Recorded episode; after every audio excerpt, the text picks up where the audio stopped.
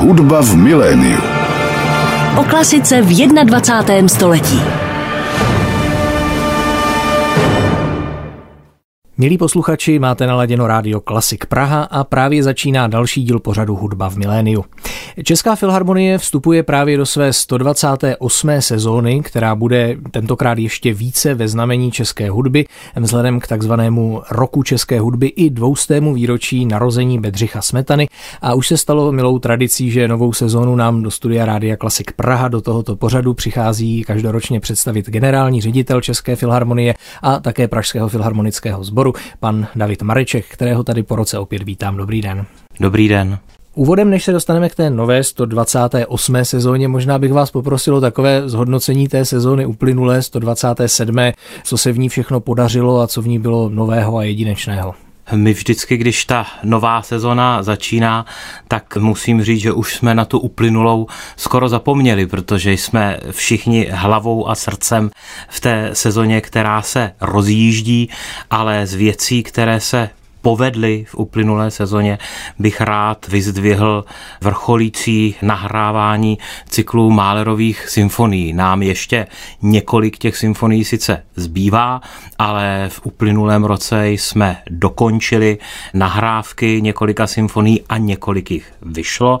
Naposledy teď symfonie číslo jedna a já mám velkou radost, že na tom mezinárodním trhu, to znamená v Německu, v Británii, ve Francii nebo dokonce v Americe je ta nahrávka přijímána jako jedna z nejlepších v historii, což není můj dojem nebo pocit pana šéf dirigenta Byčkova, ale je to názor recenzentů, kteří ty desky nebo ta CDčka slyšeli a mě to těší hlavně proto, že chceme navázat na legendární nahrávku Václava Neumana, který natočil všechny Mahlerovy symfonie, ale už na přelomu 70. a 80. let, takže je to opravdu hodně stará nahrávka z dnešního pohledu a když jsme ji plánovali, když jsme se chystali ji udělat, tak jsme přirozeně nevěděli, jestli dokážeme v konkurenci, která je čím dál těžší, také kvůli tomu, že se nahrávání stalo dostupnějším, tak jestli dokážeme v té konkurenci obstát. A zdá se, protože teď už těch symfonií skutečně vyšlo několik, čtvrtá, pátá, první, druhá symfonie jsou venku, tak se zdá, že se to podařilo a že ten cyklus dovedeme k úspěšnému konci, tak to mě těší, když mám, nebo mohl bych toho vybrat víc, ale rád bych opravdu tuhle konkrétní věc z té uplynulé sezony zdůraznil. Ona samozřejmě souvisí jak s koncerty v Praze, tak s koncerty v zahraničí a právě z těch zahraničních mi tane na mysli koncert ve slavné milánské La Scale, kde jsme provedli právě Málerovu symfonii číslo 6 s velkým úspěchem. A přestože to je operní dům, tak ten sál, tedy sice operní, ale dělají se tam i koncerty. Ten sál má takovou tradici a je tak magický nejenom pro posluchače, ale i pro muzikanty, když se ocitli na akustické zkoušce před koncertem na tom pódiu, tak bylo vidět pohnutí, bylo vidět, že to není běžný koncert, ale že to je výjimečné místo a Filharmonie se tam vrátila po 60 letech. Ano, ta první symfonie, tedy ta její nová nahrávka, opravdu má vynikající recenze, mohu potvrdit, taky jsem je četl. My si z ní za chvíli poslechneme ukázku a k tomu Málerovskému kompletu bych se ještě rád zeptal, protože část symfonií je už nahraná, ale ještě nevydaná. Jestli to říkám správně, že během této sezóny by se to nahrávání toho kompletu mělo tedy definitivně dokončit. Je to tak, během této hmm. sezony by se mělo dokončit v rámci programu České filharmonie, ale ještě nás čeká nahrávka symfonie číslo 8, která je i logisticky velmi náročná, protože to je symfonie, která má podtitul Symfonie tisíců a odkazuje k množství účinkujících, kterých nutně není tisíc, ale jsou tam dva sbory, je tam mnoho vokálních solistů, je tam dětský sbor a tu nezvládneme sami jenom v sezóně dát dohromady, takže s tou ještě čekáme na nějakou externí spolupráci a tam ji potom uvedeme a osmou symfonii skutečně ten cyklus Málerovský uzavřeme. Semyon Bičkov ovšem tedy bude šéf dirigentem České filharmonie až do roku 2028, zatím minimálně takto. Tak už nahrál s Českou filharmonii tedy Čajkovského symfonie, už nahrál i Málera téměř. Plánuje se ještě nějaký další projekt v tomto smyslu s šéf dirigentem Semyonem Bičkovem? Projektů plánujeme několik, tedy nahrávacích mm. projektů, ale už ne tak velký komplet, protože první, který jsme dělali za dobu, co moji kolegové a já působíme ve Filharmonii, tak první byl komplet dvořákových symfonií a už tehdy Jiří Bělohlávek, který ho natáčel, poukazoval na to, že to takzvaně zabije celou sezonu, protože když těch symfonií chcete natočit víc, tak se propíšou do všech abonentních řad.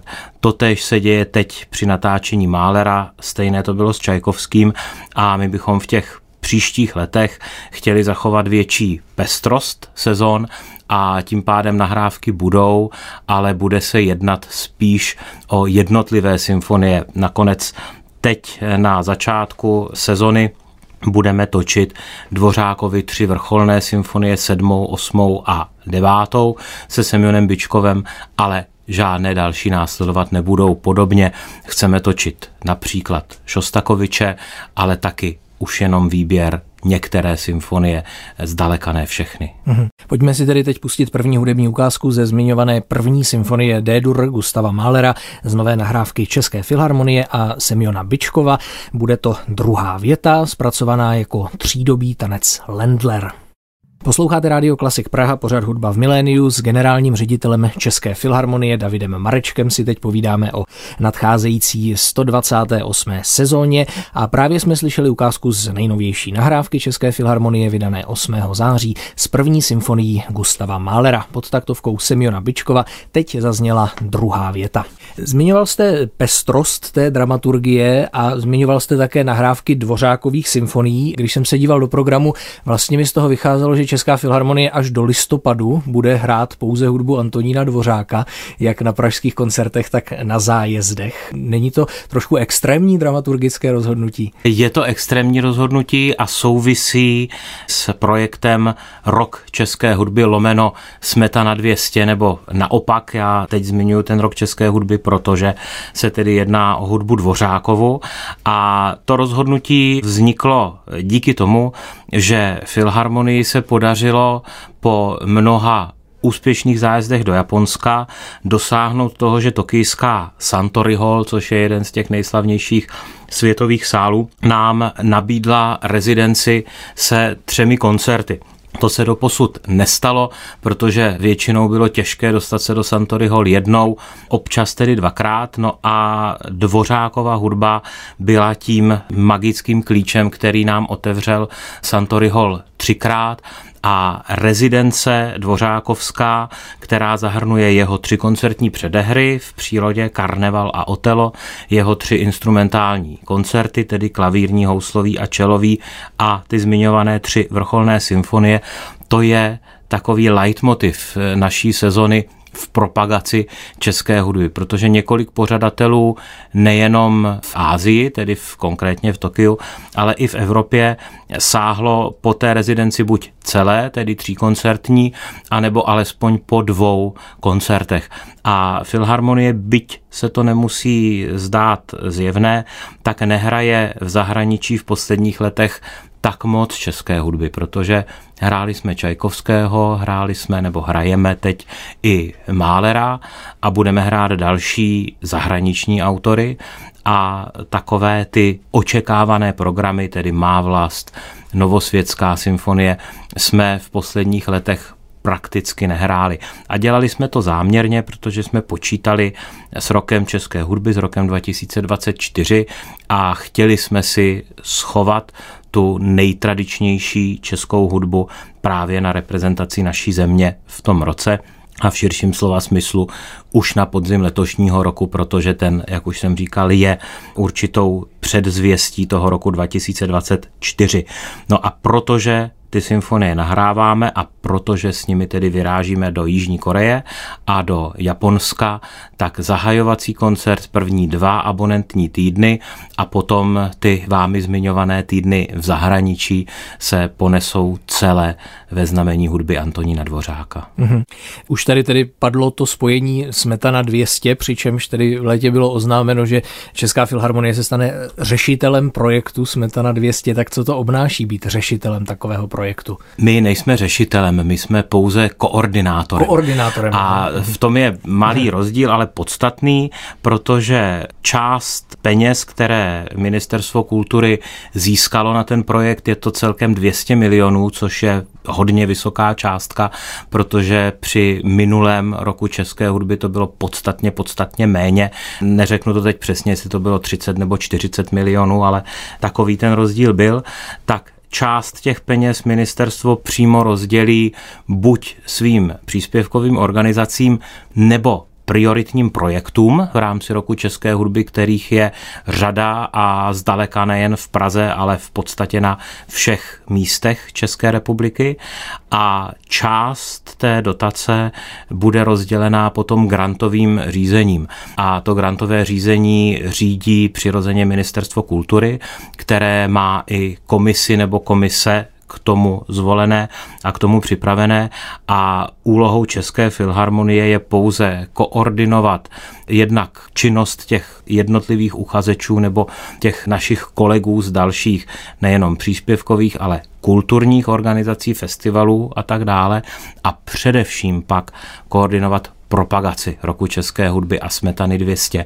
Půjde tedy o to, aby v České republice se vědělo, co chystáme doma a aby v zahraničí všechny propagační aktivity měly náležitou pozornost a náležité zaměření, aby tedy efekt těch vynaložených prostředků a efekt toho, že se připravuje celá škála programů od popularizace přes vyloženě pořadů pro širokou veřejnost až po ty úzce specializované, odborné, řekl bych, butikové, moderním jazykem, programy, tak eh, koordinaci, komunikaci, propagaci, to je to, co zaštiťuje Česká filharmonie, ale to skutečné řešení projektu nebo rozdělení peněz má v rukou pevně Ministerstvo kultury. Hmm.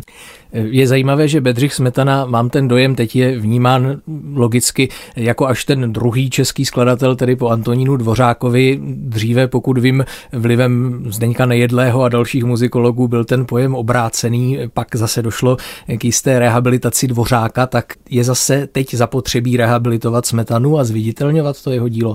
Já myslím, že proslulost Dvořákovy hudby je přirozená. Dvořák prorazil ve světě už za svého života, když zemřel, tak se i v zahraničí o něm psalo jako o nejslavnějším světovém skladateli a Smetana, přestože je zakladatelem té romantické české národní hudby, tak nikdy ve světě proslulosti Dvořáka nedosáhl. A v tomhle směru bychom chtěli spolu s kolegy z dalších eh, kulturních organizací, těles a pořadatelů českých, tak bychom chtěli pro propagaci smetany udělat co možná nejvíc, ale musíme to dělat pochopitelně citlivě, protože v díle Bedřicha Smetany je řada skladeb, které mají šanci získat světovou proslulost a některé tu šanci nemají. Ale ty, které se mohou stát proslulými, tak si pozornost a reklamu zaslouží. Nakonec hodí se zmínit třeba mou vlast s jejíž propagací systematickou začal už Jiří Bělohlávek. Ten byl prvním dirigentem, který ji přinesl do berlínské filharmonie a dokonce si vymohl, že se bude hrát bez přestávky. Ten model potom přijalo Pražské jaro, které zase tím, že zve orchestry z nejužší světové špičky právě s tímto dílem, tak dosahuje toho, že ty orchestry ho hrají ve svých sezonách, hrají ho dokonce i na zájezdech a zrovna tedy má vlast je, myslím, příkladem toho, jak by ta propagace měla a mohla vypadat, ale podobně se chceme ujmout i dalších děl a samozřejmě, že se bude týkat Smetana 200 i jeho komorní tvorby, která je mimořádná. Mhm. Mohli bychom možná některá z těch děl zmínit, tedy, která vám připadají, že mají ten potenciál dosáhnout dvě hlasů mé vlasti? Samozřejmě, že mě tane na mysli, kromě smyčcových kvartet, mě tane na mysli klavírní tvorba, protože je mě profesně blízká. Určitě některé opery prodaná nevěsta to nepotřebuje, ale myslím, že ten potenciál má. Libuše má ho Dalibor, kterého bude dělat Tomáš Hanus se svou operou, tedy s operním domem v Cardiffu a ze symfonické tvorby je to tedy ta zmiňovaná má vlast, tak to je letem světem a určitě jsem zapomněl na řadu ještě dalších pěkných smetanových věcí, ale chtěl jsem jenom dát najevo, že jak v opeře, tak v symfonické tvorbě, tak v té komorní jsou věci, které ten potenciál rozhodně mají. Mm-hmm. Možná bychom mohli v souvislosti s tím rokem české hudby zmínit některé z mimořádných koncertů v té aktuální sezóně, protože třeba koncert novoroční bude věnován také české hudbě, tentokrát poměrně neobvykle. Vlastně i celý závěr sezóny po tradičním open air koncertu na Hradčanech ještě bude na festivalu Smetanova Litomyšl. Tak co bychom z těch mimořádných koncertů mohli zdůraznit? Je mě líto vytáhnout jeden, protože ty koncerty tvoří celek takovou mozaiku, kde budeme hrát i tu zmiňovanou mou vlast, ale budeme hrát i dost věcí operních právě díky tomu, že můžeme na mimořádných večerech provést nějaké operní gala ukázky z různých českých oper, ale přece jenom zmíním dvě akce, které se týkají roku české hudby a to je ten novoroční koncert, o kterém jste mluvil a to proto, že bude průřezem vynikající české hudby v podání Jakuba Hruši, hlavního hostujícího dirigenta České filharmonie a se solistou Jiřím Vodičkou, tedy jedním z našich koncertních mistrů, ale my na něm kromě české hudby budeme hrát taky Gershvinovu Rapsodii v modrém, což není náhoda, nebo není to proto, že by nám nezbylo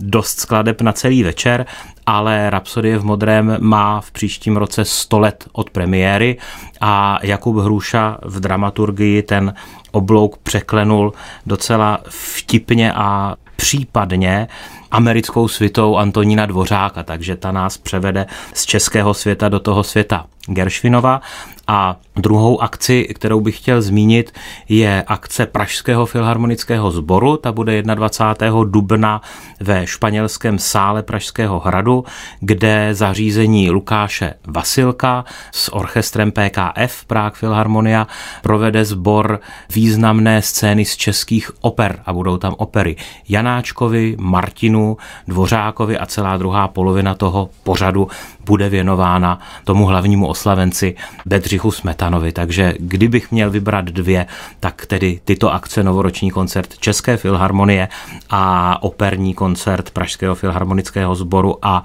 PKF Prague Filharmonia ve španělském sále Pražského hradu. Hmm.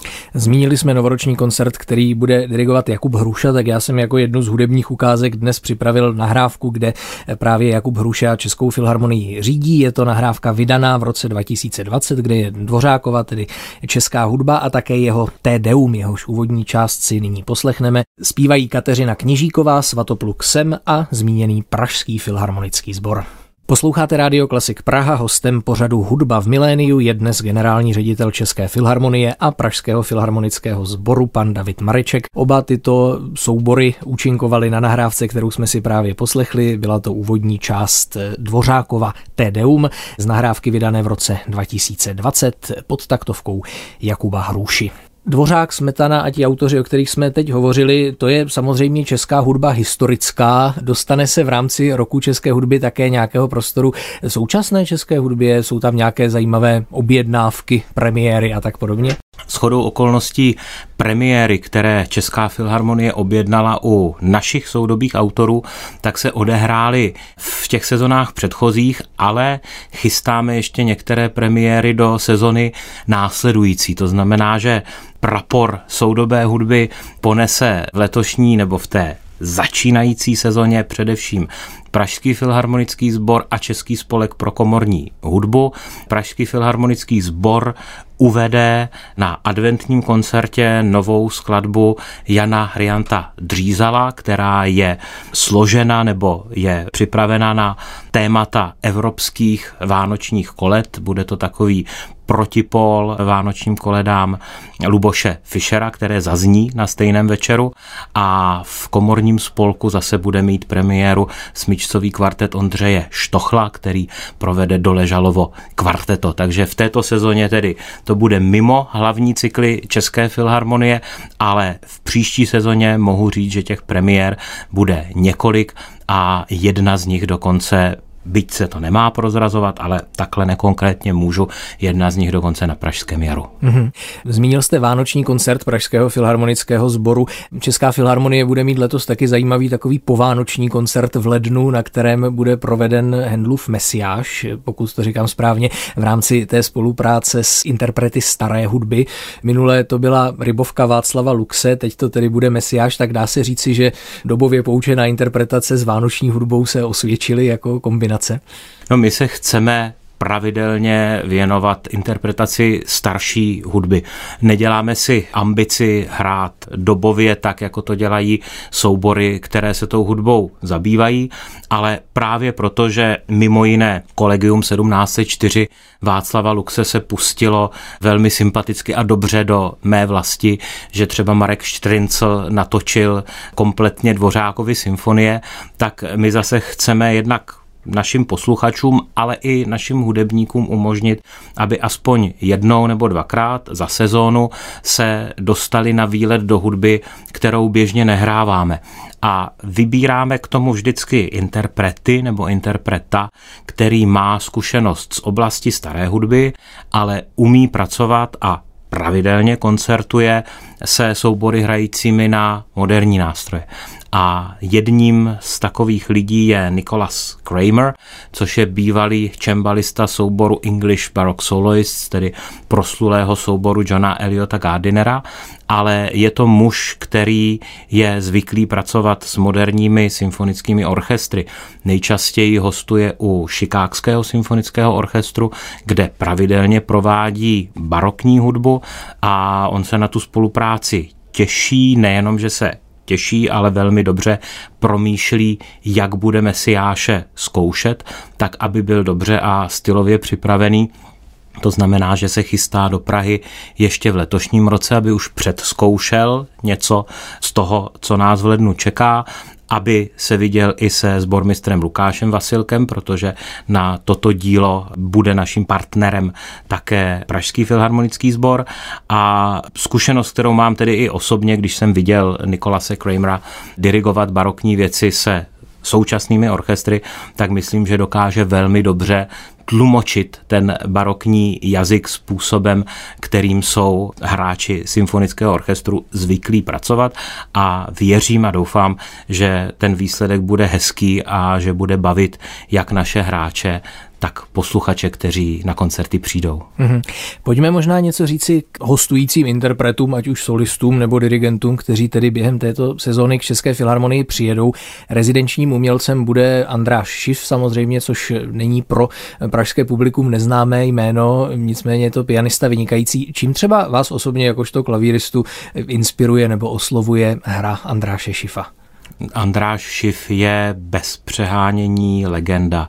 Je to pianista, který z těch žijících pianistů patří k nemnoha, kteří jsou úplně nezaměnitelní svým stylem.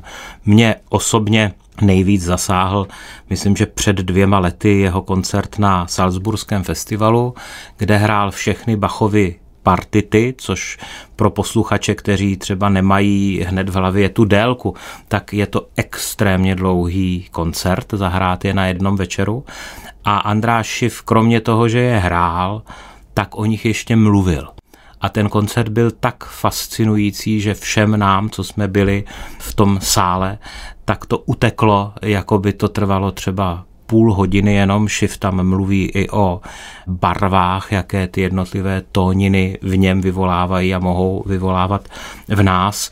A je to pianista, který zdaleka nehraje takzvaně všechno, on se specializuje na věci, jimiž se pak dlouhodobě celoživotně zabývá a z té hry je to slyšet mám velkou radost, že Šiv bude hrát s Českou filharmonií celou šíři svého repertoáru. Od již proběhnuvšího koncertu na Dvořákově Praze, kde hrál Bachův koncert kde hrál Mozartův klavírní koncert, tak nás s ním čeká Dvořákův klavírní koncert, který on celý život hrál, ale v posledních letech už tolik ne. A řekl, že ho tedy oživí kvůli České filharmonii a Semionu Bičkovovi a nebude ho s námi hrát jenom v Praze, ale taky třeba ve vídeňském koncerthausu, v Elbphilharmonii v Hamburgu a na dalších místech, také třeba v Mnichově. No a představí se jako dirigent. On už Českou filharmonii dirigoval s velkým úspěchem, přestože nepopírám a každý z vašich, našich posluchačů, který Šifa viděl dirigovat, tak je vidět, že András Šif je klavírista, že to není dirigent.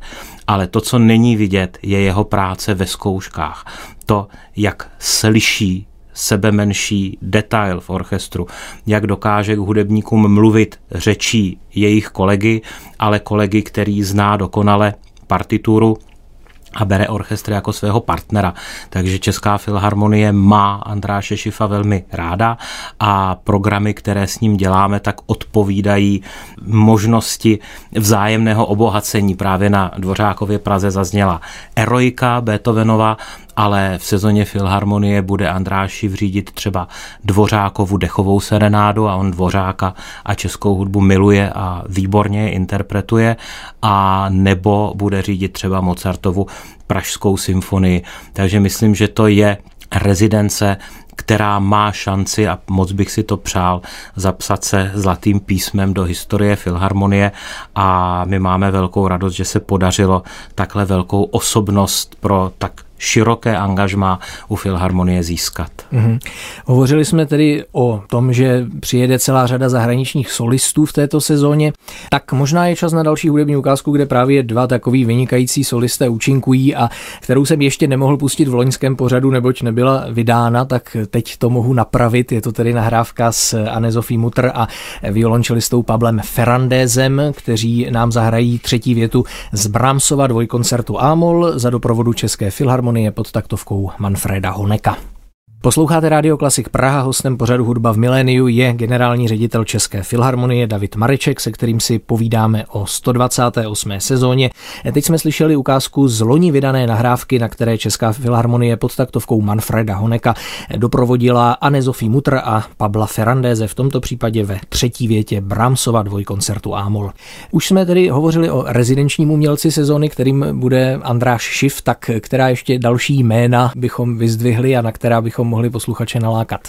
Určitě nezvládnu vyzdvihnout všechny, kteří by si to zasloužili, ale z klavírního světa nás čeká, myslím, velmi reprezentativní přehlídka. K filharmonii se vedle Andráše Šifa vrací Pierre Laurent Emar, který naposledy s námi hrál Messianovou symfonii Turangalila a i tentokrát přijede s francouzskou hudbou, konkrétně s Ravelovým koncertem G-dur, potom Olga Kern, která bude hrát tu již zmiňovanou rapsodii v modrém, ale taky třeba Steven Osborne s Beethovenovým pátým klavírním koncertem a vrací se Yuja Wang, ta bude hrát třetí koncert Rachmaninovu, z toho mám velkou radost, možná posluchači taky zaznamenali, že ona natočila všechny koncerty s Gustavo Dudamelem a hlavně byla schopná je zahrát.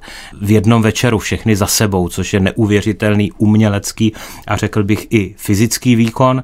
Nesmím ale taky zapomenout na Emanuela Axe, který se vrací po delší době k filharmonii a u těch klavíristů nelze vynechat i naše recitálové umělce a to bude Mitsuko Uchida, která zahrá zahraje poslední tři Beethovenovy sonáty a Vikingur Olafson s Goldbergovými variacemi. Ale Pablo Ferrandes, kterého jsme slyšeli, tak ten eh, zahraje Dvořáků včelový koncert s Filharmonií nejenom v Praze, ale i v Ázii a potom na jarním evropském turné přijede houslista Augustin Hadelich, přijede houslistka Janine Jansen, která vystoupí na koncertě k výročí sametové revoluce. No a z dirigentů musím rozhodně zmínit dva důležité debity, i když mě to slovo ve spojení s jmény, která teď řeknu úplně nesedí, protože už jsou to oba etablovaní hvězdní umělci a tím jedním debitem je Antonio Papano, který bude řídit právě koncerty 16. 17. listopadu s Mendelssohnem, s Janine Jansen, s Brahmsovou Není, s Pražským filharmonickým sborem a druhou řadou slovanských tanců. A pak jsem zmiňoval Pierre Laurent Emara a s ním přijede poprvé k filharmonii vynikající dirigent ruského původu Tugan Sochiev, který provede vedle Ravela ještě Debussyho Faunovo odpoledne a musorgského obrázky z výstavy v Ravelově instrumentaci a je takovým smutným nebo hořkým paradoxem, že účinkování Tugana Sochieva nám umožnila právě ruská agrese na Ukrajině, protože Sochiev, když to začalo, tak byl šéfem orchestru v Toulouse francouzském a taky orchestru Velkého divadla v Moskvě. A když se to stalo, tak okamžitě rezignoval. A nerezignoval ale jenom z Moskvy, protože řekl, že ty muzikanty svoje má všechny stejně rád a z Moskvy rezignovat musí, ale že tím pádem opustí i ten post ve Francii, no a díky tomu mohl začít hostovat, dirigovat tedy u dalších orchestrů.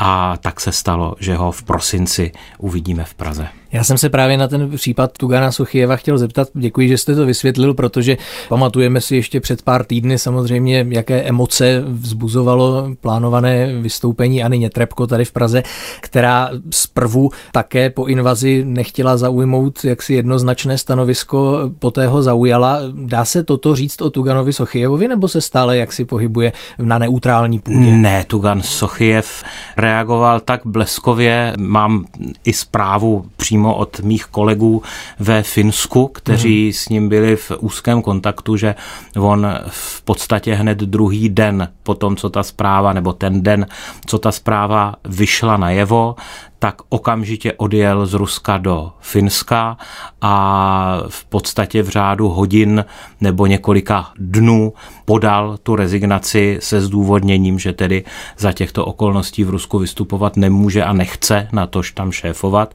A že ale zase z úcty ke svým hráčům, kteří nejsou viní tím, co se stalo, takže opouští ty pozice obě, ale postoj Tugana Sochieva je opravdu nad slunce jasný od první vteřiny. Hmm. Já jsem se ptal proto, protože on také v tom vyjádření zmiňoval, že se cítí být pod určitým tlakem právě z té evropské a francouzské strany a že se tam umělci stávají obětí jakési cancel culture, pokud si pamatuju, tak to byla také jeho slova. To ano, protože no. přirozeně já jsem taky na to byl mockrát tázán, jak v úvozovkách lustrujeme mm-hmm. interprety a nejsem přítelem takového zkoumání. Myslím si, že každý pořadatel si může dobře rozmyslet, koho zve a koho nezve a zvážit jednak objektivní skutečnosti, ale i svůj vztah k tomu danému interpretovi nebo interpretce. A myslím si, že zrovna Tugan Sochiev si může takové vyjádření, jaké jste teď citoval, plným právem dovolit a že má pravdu. Mhm, děkuji za odpověď.